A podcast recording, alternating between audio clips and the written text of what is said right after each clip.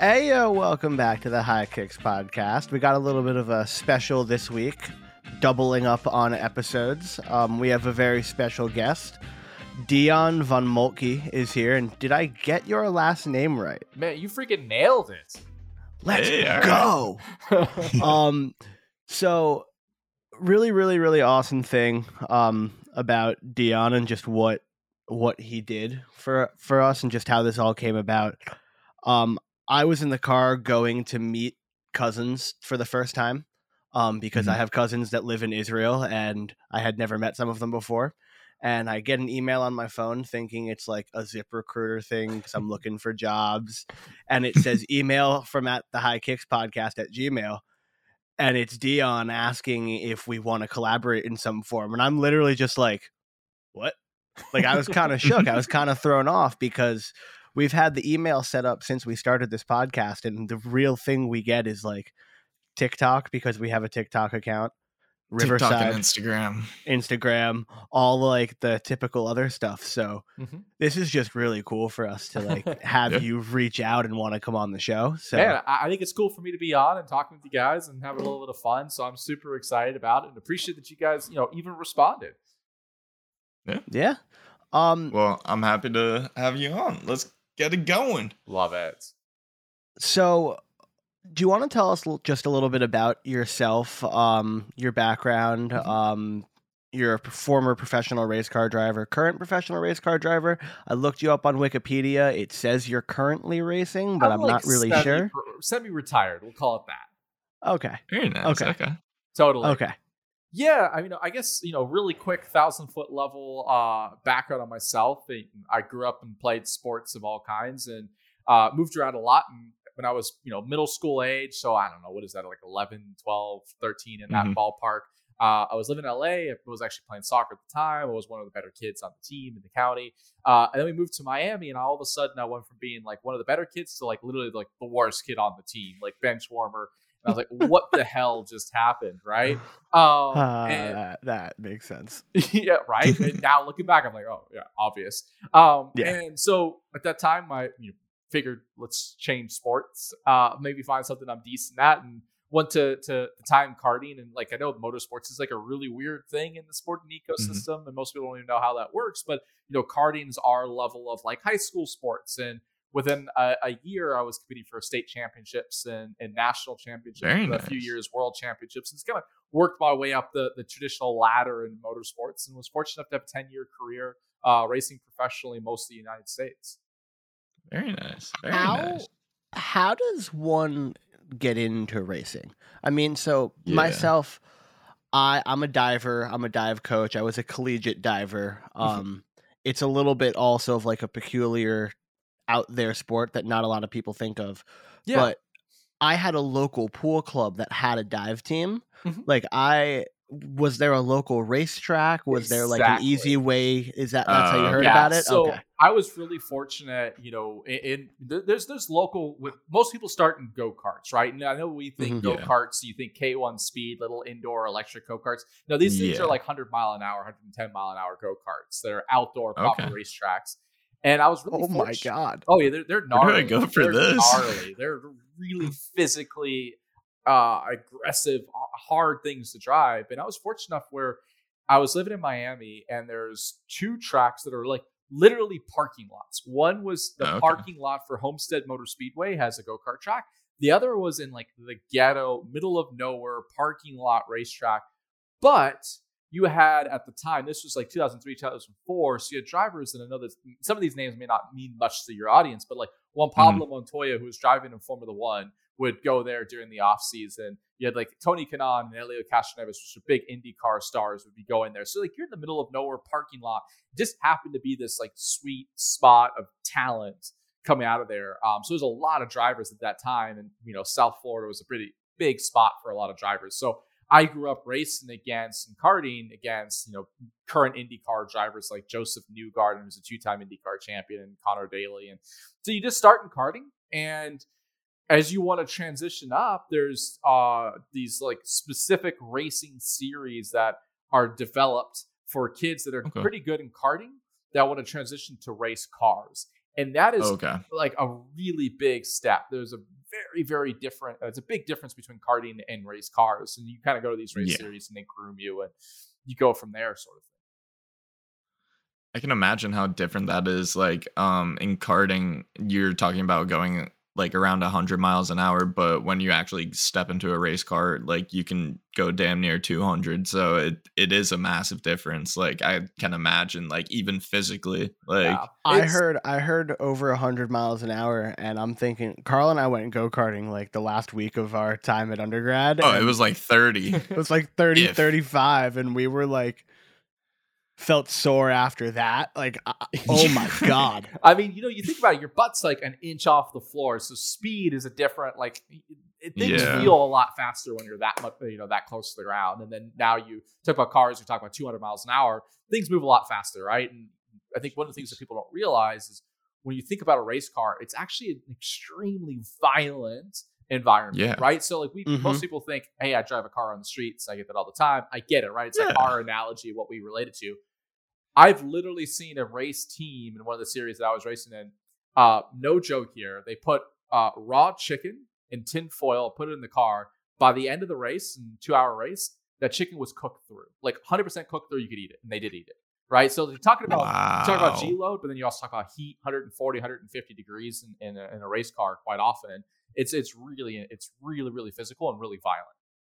I was really thinking about the force. I didn't even think about the temperature really because I know like the force exerted, like there's so many G's, especially like on your spine and everything. Mhm. It, it's definitely a complex subject to talk about, For but sure. And you know what's interesting, kind of relating this back to soccer, is you know I was fortunate and, and went to a lot of off-season kind of training centers and training camps, Mhm. and I went to places like Exos, where you know they they train the German national soccer team, they Mhm. train most of the NFL round one prospects, and all of these type of people. And the the the t- every sport has very different types of athletes, right?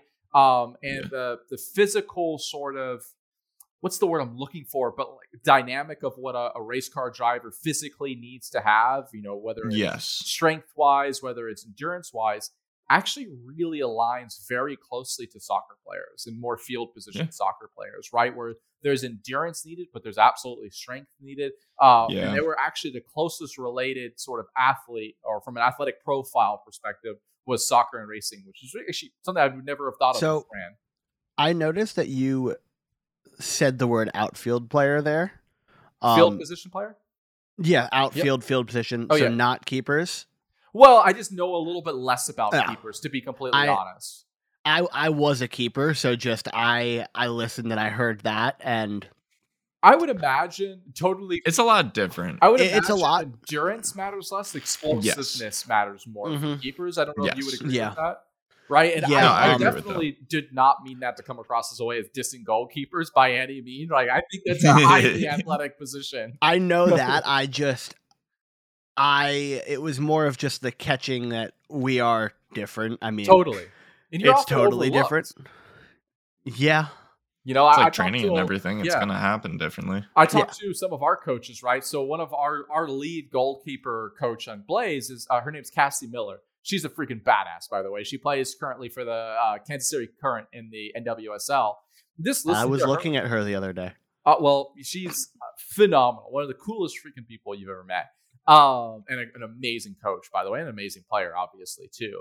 Just listen to her like coming up and like the being overlooked, and you know, just the the access to coaching, access to training from the goalkeeper side of things. It's really interesting to me because it's such a technical position. I would have figured that it was Yeah. you know very focused on and kind of kind of a critical position, right? Um, Yeah. Yeah. Mo- most of us, and this is a perfect segue into Blayze and what Blayze is, but Mhm. most of us as goalkeepers have some form of private trainer, Mhm. either a trainer for your club that like works individual with the goalies and in group sessions, or I know for myself, I trained with um a coach named Cesar Barrientos, who, if anyone who's listened to our show f- since the beginning, he he has been on the show. Um, Love Caesar. he's the goalie coach at Drew University, and yeah, it's a very one-on-one focus. Like you do things very differently. Like we break off during training and Mhm. all that. Shout But- out Navas real quick. yeah, he's he's he's Costa Rican, so I model my game a lot off of Keylor Navas, even though I'm not that fast. But literally perfect segue with that. Do you want Yeah. to just tell us a little bit more about what Blayze is? Because you're wearing Totally. a Blayze shirt. You've mentioned it a couple times. Yeah, totally. So uh, let me kind of start from the origin of like why why we even got into this path, and and, and I think it's important to know like the why behind the what, right? So uh, you know, in, in my career, I was really fortunate enough to to become a professional athlete. Um, and, and while I was racing, I always did some coaching on the side. And, and I'll preface this by saying, look, motorsports is a really weird little bubble in the motor in, in the sports ecosystem. Sorry, right? Like we're kind of like the uh weird little stepchild, right? But and, and what I noticed was I feel the same way about diving. exactly. You can relate. So Uh huh. w- w- the challenges I saw in, in racing, and I've kind of became one of the top coaches in our sport, were, were really two part. One was when I went to your like local racing events. Think about this like a local high school, middle school soccer game anywhere around the Mhm. country. What I would be coaching was almost the exact opposite of what your like local guru or like a YouTube guru would be coaching. When I took a step back, I'm like, why are people learning from non-quality, non-professional coaches? It usually comes down to two problems. One is accessibility. Who are those good coaches? Am I ready for them? How do I get in contact with them? And the other more major one is affordability. Good coaches are really expensive, right? Mm. And I know that myself. Like as a coach, the only way for me to scale my coaching business was to charge more on a daily or hourly rate. And the more I charge, the less people I can afford to work with me. And now you get into this loop where only the the, the those that have enough backing get access to the right coaching. And that makes it such a big impact in your life. Like the, the access to knowledge is huge. Mhm. It's literally what allowed me to become professional. But even at the professional level, I look to some of my peers and some of them are still racing today, winning championships, had a more successful career than me. And when, when I kind of retired, I sat with them and I realized, oh man, I have probably more talent than this person, but man, do they have more knowledge than me. And the reason that they're successful and the difference between us at the pro ranks is knowledge. Now you imagine that at an amateur youth level, it's a much wider range. So Fair. at Blayze, what we wanted to do is how do you make it more affordable and accessible to learn one on one with world class coaches? So we don't believe that you can go watch a, a master class with Steph Curry and really become a better three point shooter. As much as I want to believe that, it's entertainment. It's not actually really helpful. So what we do at Blayze is we make it very easy to connect one on one with highly world like highly curated world class coaches. Everyone's gonna be the best of the best. They've either played at the top level and proven that they can communicate at the top level or they've coached at the top level. I'm talking collegiate head coaches, professional coaches, professional players, whoever it might be. And the way that it works is you essentially get linked with a dedicated coach. So you sign up for Blayze. We recommend uh, coaches to you based off of learning styles, based off of position, based off of systems, whatever it might be. You get to select your coach. With them, you get an intro call with your coach. And you know, our soccer coaches could be, you know, Sarah Waldmo, who's a freaking, you know, NCAA champion, uh, NWSL team captain, you coached and, and played at the highest level, or Mike Semenza, who coached at the LA Galaxy, or you know, really top, you know, high level people. You upload your film, whether it's training film, whether it's game film. They break it down with a sp- specific to you in mind. What do you? How can you improve tactically, skill based, all of that type of stuff? You get customized weekly training programs that are focused on individual skills away from team practice. What can you be working on? How does it relate back to your game? You get chat messaging with your coach. You get monthly calls with your coach. We bring in performance psychologists and nutritionists and all of that type of stuff and uh, kind of connect everyone there. But we do it for 95% less of than what it costs in person. So, for example, you get all of that $365 a year, dollar a day essentially. You get your dedicated pro coach, you get game film coaching, tactical coaching, weekly custom training programs, all of that type of stuff. So we built it at motorsports. We've worked with more than a thousand amateur race car drivers, seen amazing success. Now we're really focused on launching Wow. this into soccer. Hopefully that makes sense. A hundred percent. I'm really interested in that actually, especially because you were able to do it so much so in a smaller sport such as karting. Mhm. Um, that's really interesting to me. Um, I'm I wish you the best in this, honestly. this is honestly a great idea. It's a more affordable way of actually providing a better service to people who are looking to actually improve themselves in terms of athletics. For sure. It definitely Have more you- affordable, but still really quality, right? And I think that's Exactly. when you look at individual coaching in a team based sport, there's always this dynamic of how do you make sure it's not um, against what your team head coach wants or the systems you're playing?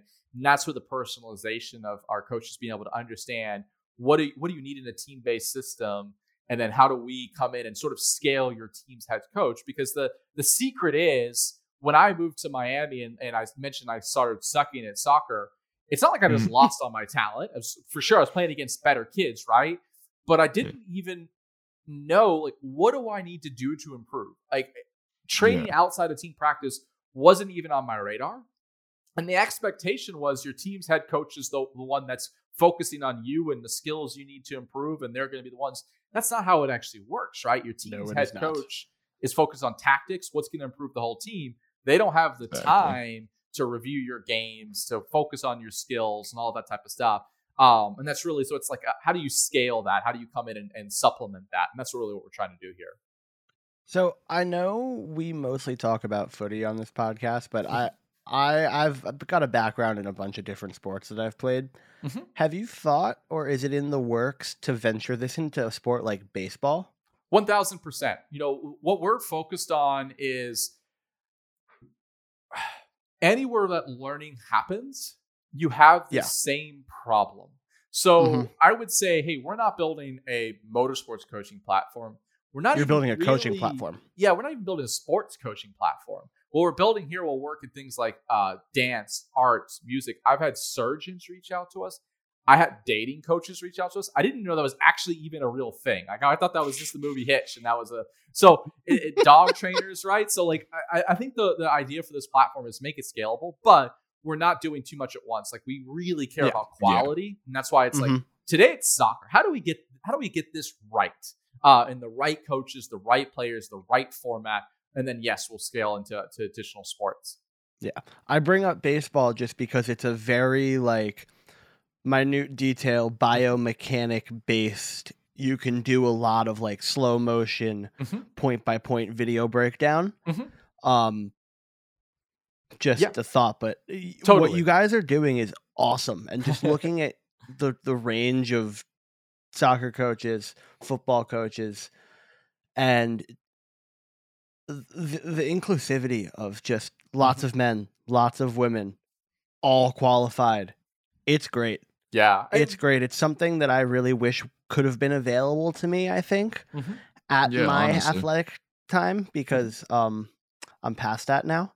yeah. it's never too late. I mean, if you think about it, my average customer, so I'm I, am i am actually a coach on Blayze. So yes, I run the company, yes. I'm founder, I'm CEO, mm-hmm. but I still coach on it. My average customer is a race car driver that's 55 years old that's doing it for fun, right? So where our goal is, you know, in soccer, it's definitely more focused on on youth athletes because it's a more of a mm-hmm. youth based sport for sure. There are rec leagues and, and more adult leagues, but you know, if you if we if you ever take up one of those, we can link with your coaches, or if you pick up a sport like a, a tennis or a golf or something like that, more the adult uh, kind of later in life sports, you, we're we're, actually, we're absolutely there to help you as well.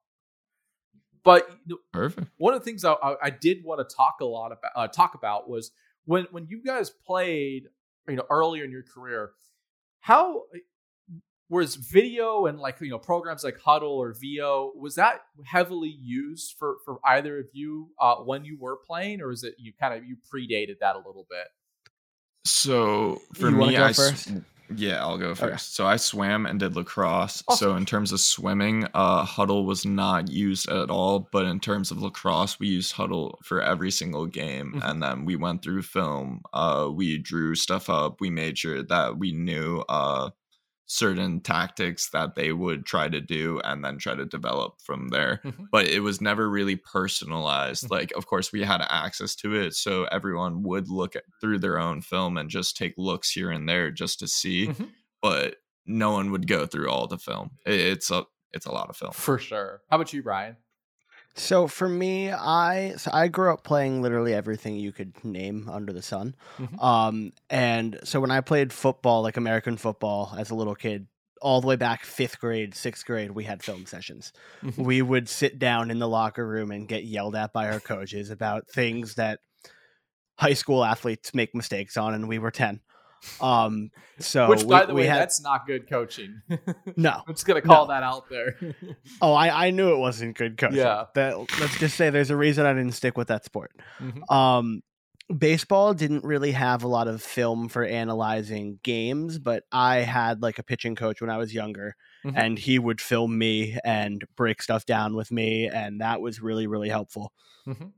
Um, the only film I had for um my soccer days were my dad recording me for making um highlight videos Yep. but I've been into the whole content and editing thing, so I edited my own recruiting clips. Amazing. So I inadvertently had footage and I could break down the stuff that I like was doing. Yeah. Um the biggest one though is diving. Mhm. Diving is very very very video based. Mhm. Um Oh, my yeah. my club days we had a digital camera set up plugged into a TV for Mm-hmm. TiVoing and your coach would come over and watch it with you and break it down and rewind it immediately after a dive if they needed to. Mhm. Uh same thing in college. That that is a very like you can pick so many things out from video in that sport Mhm. and the one-on-one coaching like my my college coach would break everything down be incredibly nice he was like our campus dad Mhm. proper kind of coaching um so yeah really just baseball for breakdowns young football for horrendous coaching styles and then just diving because it's how the sport has always worked and i edited my own soccer clips That's awesome. You know, it, it leads in the, the reason I asked that question is because you know one of the questions that we get a lot of uh, from parents are like, "Well, how the hell do you teach, teach my kid when they're not there in person?" Right? Like, you how do you do this online? You can't do this online. But one of the really interesting things is if you go to professional sports, and it doesn't matter what sport, and I'm talking specific to soccer, how do we think they actually learn at the professional level? It's almost all video analysis, right? They Mhm. record every practice, they record every game, and and the way that coaching should work. And by the way, uh, for anyone that is struggling with uh, maybe not the greatest coach in person or not knowing if they have a great coach, there's a stat that five percent of youth coaches have any relevant training.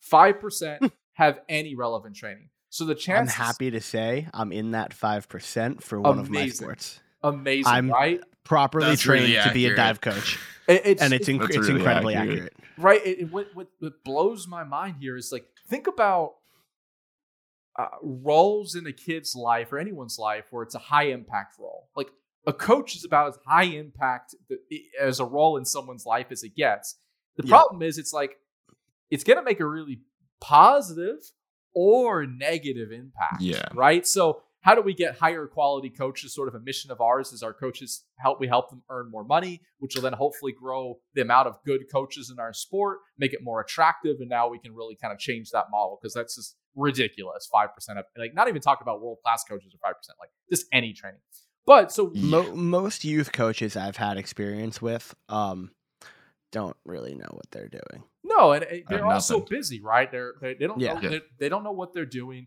It doesn't pay a lot of money, so you're not attracting really high quality people that really care. But also, it's not their full time job. Most of the time, they're also having to teach math and look after sixty kids. And so, I, I don't want want to come this across like it's super negative on them. It's just a lot of times they're that's just an extra thing they do on the side, Yeah. right? If you're a good, knowledgeable youth coach, there's a chance and a probability that you maybe shouldn't necessarily spend a lot of time as a youth coach. That's something I've always thought. One thousand percent right. It Yeah. Definitely, the ladder doesn't incentivize that, right? Yeah. So, but you know, bringing this back to this conversation of like, you know, the typical how the hell do you coach my kids, you know, through video? It's what's done in the professional ranks, right? It's like Yeah. when you look at uh, an NWSL practice or a pro practice, the the way that we always kind of talk about it is when you're practicing on the field, that's not the time to coach. That's the time Yeah. to remind the coaching topics that were handled in the film room away from the field, away from the emotions, the anxiety, the the the the the the, the stress that the game puts on you, right? So it's reminder based during practices and how coaching works at the professional level. How I coach professional race car drivers. How I would coach you know professional soccer players, how our coaches work and how they work in with their own teams. It's all video based where you can really show someone specifically what they're doing, specifically the changes you want to make and be able to, you know, use that slow motion video like you talked about in diving. And I think you know, there's certain sports that are ahead of the curve here. Diving's definitely one of those. Uh, I would say, funny enough, racing's one of those because sitting right seat doesn't really work. It's that that's that's dangerous.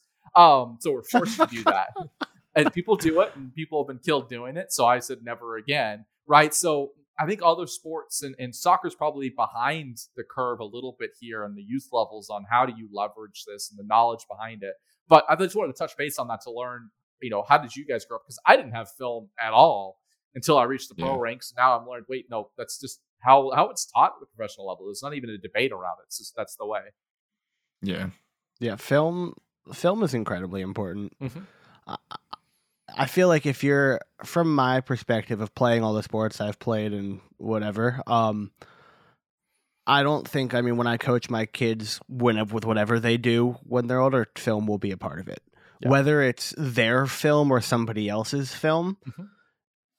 You don't I get know- better if you don't have something to like influence off of. And especially like as a coach, I know body mechanics and I know how things are supposed to go, but I might not be able to show you exactly how it goes. Mm-hmm. So I can exactly. bring up a clip of somebody doing it perfectly mm-hmm. and break it down point by point for you or them or whoever I'm teaching. Yeah, hundred percent. Right. Yeah, and, and, you could do it. In, and important to me as well as you do it in the right environment. So mm-hmm. yeah. if you think about youth sports, especially in practice, when you're in front of your peers, is one of the worst times to be coached. Right? Because think about like let's try to put our, our, our ourselves back in those high school, middle school days there's a lot of other social dynamics going on in practice. Mm-hmm. You don't want to look like an idiot. You don't want to be that person. You want to, you know, you got to be careful about it. You know, there's so many other mental things that don't allow you to absorb information because anxiety is high. So that analysis in the one-to-one ecosystem away from that pressure, that anxiety, that social dynamics allows someone to soak in the information in a way in an environment that they really can actually absorb it. Uh, and, and it surprises me that that's not really talked about because it's like such an obvious thing to me that kids kind of care about other things at that age. Yeah, which makes yeah. it tough for sure. It, it's just weird. Uh, a lot of kids have to focus on different things too, mm-hmm. so it's just like it is what it is at yeah. that age. Yeah, yeah, totally. Yeah, makes it difficult. I I love the platform though. I love that it it's mm-hmm. especially affordable. Mm-hmm. I mean, three hundred and sixty-five dollars for a year for all that you say that you get. Mm-hmm. I paid. Well, I didn't pay because I was a middle schooler and a high school kid. But my family, yeah, so my family, my family paid like in like somewhere around seventy something dollars a session. Yeah. with my goalie trainer. Mm-hmm. Um. So that's incredibly affordable because like private training is really expensive. I mean, I charge fifty dollars an hour mm-hmm. as a dive coach. Which, by the way, I would say you're probably for the quality and the inputs you put in, you're probably even undercharging on an hourly basis there. Probably, yeah. Um, I work at a, like, as yeah, coach, I work at a summer pool club, and I yeah. don't know if anybody will pay more. Well, for sure. It comes down to, yeah. to, the economics, right? So one of the things yeah. that we try to do is educate our coaches on the economics of things and how do you break stuff down. And what the, the, the, fortunate thing that we're able to do is we're able to charge less, but our coaches earn more money on our platform than working in person because you fragment the cost down on like more of a per mm-hmm. minute basis versus a per hour basis. And that's really how kind of the dynamics work. And then we also build an automation to help you stay in touch with your athlete and automate all of the small things that really suck mm-hmm. up your time um, but make it a little bit easier. But you nailed it, right? Like you read stories all the time of families spending. I mean, honestly, ten thousand dollars a year on coaching doesn't like it's not a ridiculous amount for some no. families to be spending. And I know that sounds completely nuts, right? But even no, but a lot of people do it. Yeah, totally. And it, it is going to be the thing that makes the biggest impact early on. It's there are there's definitely a talent aspect to sports. I don't want to diminish that, but most sports are you can learn. Most sports are skill based, and there's mm-hmm. ways that you teach skill based. And if you have, you know, I always talk about like the the formula for performance is really proper planning plus proper preparation plus execution equals performance. And if you have someone that lays out, here's the plan, here's how we're going to get here, here's the preparation, here's exactly what we're going to do here. How do you execute, right? What's the timing? How do, what, what's pre-game routine? What is all of that? Because I was never taught any of that. If you do these three things and the sub routines to them, it's all relatively basic information. It's not easy to do. It takes consistency, but you're going to get better and you're going to have a massive advantage over those that don't have a plan or don't have preparation that just rely on pure talent then it's a crapshoot and you might have a little bit of talent but it's not going to take you very far if you don't supplement it with the right kind of plan of attack and the right skill building exercise yeah that i've known so many of those kids who are just uber talented who mm-hmm. don't pan out yeah totally yeah. And, and the, the problem there as well is when you rely on just your talent and you get into those stressful moments of the game or the stressful uh, moments of whatever sport you're playing, most of the time, if you don't supplement talent with technique, you break down, right? And, and you start to lose it a little bit mentally, physically, mm-hmm. everything, all the skills break down. So even those with great talent, I know we always like to say, like, this person made it there just because they're talented. I don't know any professional athlete that got to pros just by being talented for sure it helped yeah. them, but they had some level of skill to be able to rely on in those critical moments, right? Um, and that, that's I think the, the, the critical thing here is how do you build skills? And I think a lot of people think about it as like this, like you got it or you don't, which is the farthest thing from the real from reality. Everyone can learn every day. You can learn yeah. new things. So. I'm I'm a big proponent of that. I mean, I have one of my teammates at from school just won nationals mm-hmm. for um, Amazing three meter diving. She she was a gymnast before, but she started diving her sophomore year of college. Wow, that's and amazing. she won nationals in her fifth year because extra years and all that stuff. Wow, like that's so freaking cool. Yeah, like you, anybody can. I had a teammate who ran track who started diving who was very good. Like anybody with the proper coaching and the right mindset can learn almost any sport. Yeah, hundred percent right. Yeah, hundred percent right. Yeah. Yeah, and, yeah. and it t- t- takes time, and I think one of the problems as well is, you know, people look at the pros and just assume they are always good. Like that's not the case. We all sucked at some point. Like I, my first race was my first time ever in the rain. I spun out three times and finished dead freaking last. Right? Like I, you, you never see those people when they suck, and I think that's one of the, the problems in sports yep. or, or anything where it's performance based takes the grind. You can't just yeah. expect to get it. Yeah, totally. But the grind's fun if you get it right. If you have the right people, exactly. the right plan, you know why you're doing it, then the grind's fun. When you don't have the why and the how and you're just kind of grinding away, you're not seeing improvements, that's where it sucks. And like I know that yeah. we all talk about like youth sport participation dropping off. I'm a big believer that a lot of it comes down to crap coaching. Um, because if you don't have the right coaching, you're not improving. And if you're not improving, no, you're not having fun right? Like it I also comes down it. to one other thing. What's that?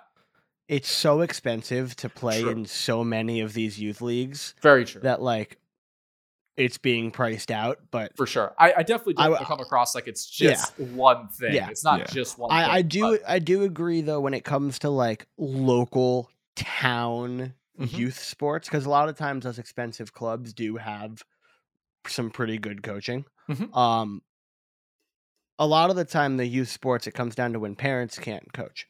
Yeah. Yeah. Um and that that drives kids out. I mean, I I know so many friends that quit playing baseball because they couldn't deal with their parent coaches. And I'm sorry, like even if your dad was like Michael freaking Jordan, you're not learning from your dad. Like I don't care how yes. good of a coach they are. Just there's certain dynamics like I'm mm-hmm. a race car driver coach there's no way in hell I could coach my wife to drive a car. It just wouldn't. There's a, there's yeah. a dynamic there that just doesn't work, right? Yeah. There, there's a interesting. I'm. It's really interesting you brought that up. Just so one of the kids on my team, um, when I was in seventh grade, my dad was my coach growing up. Um, wow. and fortunately, he was also what like he knew what he was doing with baseball. Awesome. He knew mechanics. He was one of the few who could coach. But when I was in eighth grade, one of my teammates um, he was the number two overall draft pick in the MLB two years ago. Um, wow. That's so cool. His dad was a former baseball player. Mhm. and you you you could see the mechanics coming off of Mhm. that. You could see that his dad had taught him. Yeah. And Like that's it, it that's such an it's interesting rare. thing, right? So there's Yeah. we, we work with this performance psychologist and uh, a group of uh, performance psychologists did the study uh, somewhat recently, it was a couple years ago, on like the kids of pro players that then go pro themselves. Is it genetics or is it something else? I think it's both. Yeah. So what they actually found resoundingly is genetics had very little to do with it. The the biggest thing that that they were able to, to come across, right? Because those parents have the same genetics and they were Yeah. first first time professional athletes for the most part. Yeah. The the real answer is the kids were surrounded by how to do it. Surrounded by people day after day where they got to just visually see this is how you do it, this is how things are done. And most of those professional athletes were decently well off. So they're able to surround those kids with the right coaches, the right Yeah. influence, the right teaching. And that's Yep. actually what led them to to to sort Yep. of the life that they led themselves. So very little to do with genetics. Definitely you can't say zero percent yeah. but predominantly it was the lifestyle they lived and and the it, surrounding themselves with how it's done that was the thing that you know i look back at, at my career and you know i was a first time professional athlete even when i made it to the pros the, the team that i dro- uh, drove for they were sort of a relatively new team there there weren't a lot of other drivers that i could learn from so and when you get to pro, pro levels like you've got to come in and, and you think you've got to act a certain way. You think you've got to be like, I'm the man. I know what I'm doing. I don't need help. Like I'm the pro. Because if it's like if you're seen in racing getting coached, and it's a weird sport where there's less coaching involved, you you you're like, well, then the, the team might be like, why are we hiring this guy if he needs help? Right? We can just hire that person. And when I took a step back and I talked to a friend of mine who's still racing, his dad was a professional driver, and when he came up the ranks he joined a team that was established, championship winning, had older teammates he learned from, and I was the the way the the, the depth of his knowledge was just so much different than the depth of my knowledge, Mhm. and, and how he you know. In, in how he talked and communicated and thought about like the setup of the race car and different driving styles and what he does in these situations, I was like learning from him, right? Um, and it's that just association of knowledge and seeing how to interact, the questions to ask, the how to think about it, how to be in between games. That's a huge part of the equation that like you don't know unless you're surrounded by the right people. Um, and it, it it goes on all the day. I was having lunch the other day with someone that's consulting with us that played 11 years in the NFL and was a coach in the NFL and now is a movement specialist and foundation specialist for a lot of NFL players. And he sees it all the time where players show up into the league. Technically, they're great. They move well. Their skills are, are great, but they have no clue what it means to be a professional. They don't know the the subtle details, how to communicate, how to be in between games, what to how to approach pregame. Right? You hear about how many pro players you hear about like eating gummy worms and and like getting rah rah before a game, which is the opposite of what you want to be doing. So there's just so much knowledge of how to perform that's out there. Yeah. The science is starting. Or really in collect, certain cases, I feel like with the gummy bears it. and stuff, like that, that's just for fun at certain points. Like Marshawn Lynch with like the Skittles and everything. Like, there's definitely some that do it for fun, but there's some that just have no clue, right? Like don't know like what proper like there's a group of the pro athletes, and I'm not a group. There's a lot of pro athletes that haven't been taught properly along the way of things like the the the mental state of performance, right? Like how many times do you see someone be taught like you want to get jacked up before the game and you've got to listen to this intense music and it's about getting, you know, seeding and jumping around, which is like actual performance, the the actual zone, the how you find that mental state is actually the complete opposite. And and Yep. when you start to get to that, you have something called mental economy, right? And that, that you stress to reach the zone, your heart rate's higher up at that zone, which then stresses the body more, which then you lose focus earlier in games or earlier in races or whatever you, you're doing, Yeah. right? So there's all of this science that is, is out there, but it, it if, unless you're like, I didn't know about any of this until I was starting to get to the pro levels. It wasn't taught in youth sports or even at most. If you get into the top collegiate programs, it's starting to be taught there. But that's like the entry level of where you normally get to this type of stuff. It's really funny. I I was taught about that that state not like in the sense of athletic performance, but Mhm. in like business performance or whatever in my MBA program last year. Mhm. We just we we called it flow state. Yep. um, just kind of where you're fully in the zone, where you're where everything's kind of just you don't think it's kind. I mean, I'm gonna get really anime nerdy here with this, but I just saw the new Dragon Ball movie, so it's kind of like an, Bro, I need to see that. it's good. It's kind of like an Ultra Instinct, but like Yeah. you just you're just everything happens and you you, have to react to that, it Brian. without thinking. Yeah, sorry, Karl. It's great. It's great. Yeah, Dion, if you if that's anywhere up your Oh, alley, for sure, for sure. it's it's I'm great. I saw the movie with my friends the other day. I'll check it out for sure, man. Yeah, no, totally. I think you're you're spot on there. And actually, one of the best interviews that I've heard about someone that's a high performer talking about their how they get to the performance state. Are you guys familiar with the comedian Hasan Minhaj by any chance? Yes. So yes. He has a great interview. It was on a, a He's pod- hysterical. he's uh, one of my favorite comedians. He's he's phenomenal. He did a, a podcast with a podcast called My First Million, which is like a business podcast. It's like fun, and he talked about how he reaches his flow state and went through the details. I'm like, you guys, are, he's an athlete. He does the same freaking things athletes do, the same approach. Puts great words in it. Um, so I, I definitely another like clip if you just like type in like Hasan Minhaj like pre-show or something like that, you'll find it. Great example of like the right approach and it, I, I think performance is performance, whether it's sports, something like comedy, which I would never have thought of, right? But it makes total sense. Acting, business, you know, whatever it is, you can Yeah, the mental endurance and everything. Yeah, exactly. Like doing a two-hour show solo and having the right energy for that amount of time, that's got to be taxing. Oh yeah.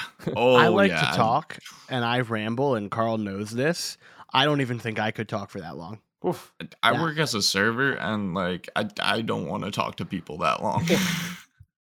exactly. Now you have like a few thousand people eyes just on you, and it's all on you to entertain them. Like that's that's intimidating crap right there. yeah, Yeah, absolutely. But such is life. exactly. Yeah. Yeah. Um, I just really need to reiterate I love your platform. Thanks. I, I- appreciate it. It means a lot. I I would have used it um if you ever venture into the world of diving and you need a coach, hit me up. Yeah, I'm going to take Um, you up on that offer, so be careful there I'm- because we're coming I'm- your way. I'm dead serious. I mean, I this is my last year coaching diving and I don't know if I'm ever going to get to do it again. Mhm. My sister and I are considering like opening up a dive club, like a legitimate club team Oh, at some point awesome. later on in life. Um I, I love the sport. I know the sport. I can Mhm. teach the sport. I know what it takes to do well in the sport. Mhm. Um and people need access to someone like you that actually knows all Yeah. that information, right? So I'm going to Yes. be taking up, taking you up on that offer. absolutely. Awesome. Absolutely. awesome. Karl, I don't know if you're qu- you Karl can teach you music. Yeah. Eventually. I Eventually- played drums. yeah, it's it's kind of where we're going. We're very focused on trying to just get the sports thing right, but the the Yeah. format of what works in sports will work in music too, right? Like the it's a technical based skill that can be taught in a very Yep. similar manner, um, and it's j- like for me, it's way harder than sports. Straight up maintain if you need a dive coach, I am there. I would love to. I appreciate it. So Dion, that. thank you for joining. No, thank um, you guys for Karl having and I will be back next week. Absolutely, thank you Yeah. everyone. Yeah. Appreciate it. See you guys next week. Finger guns, finger guns.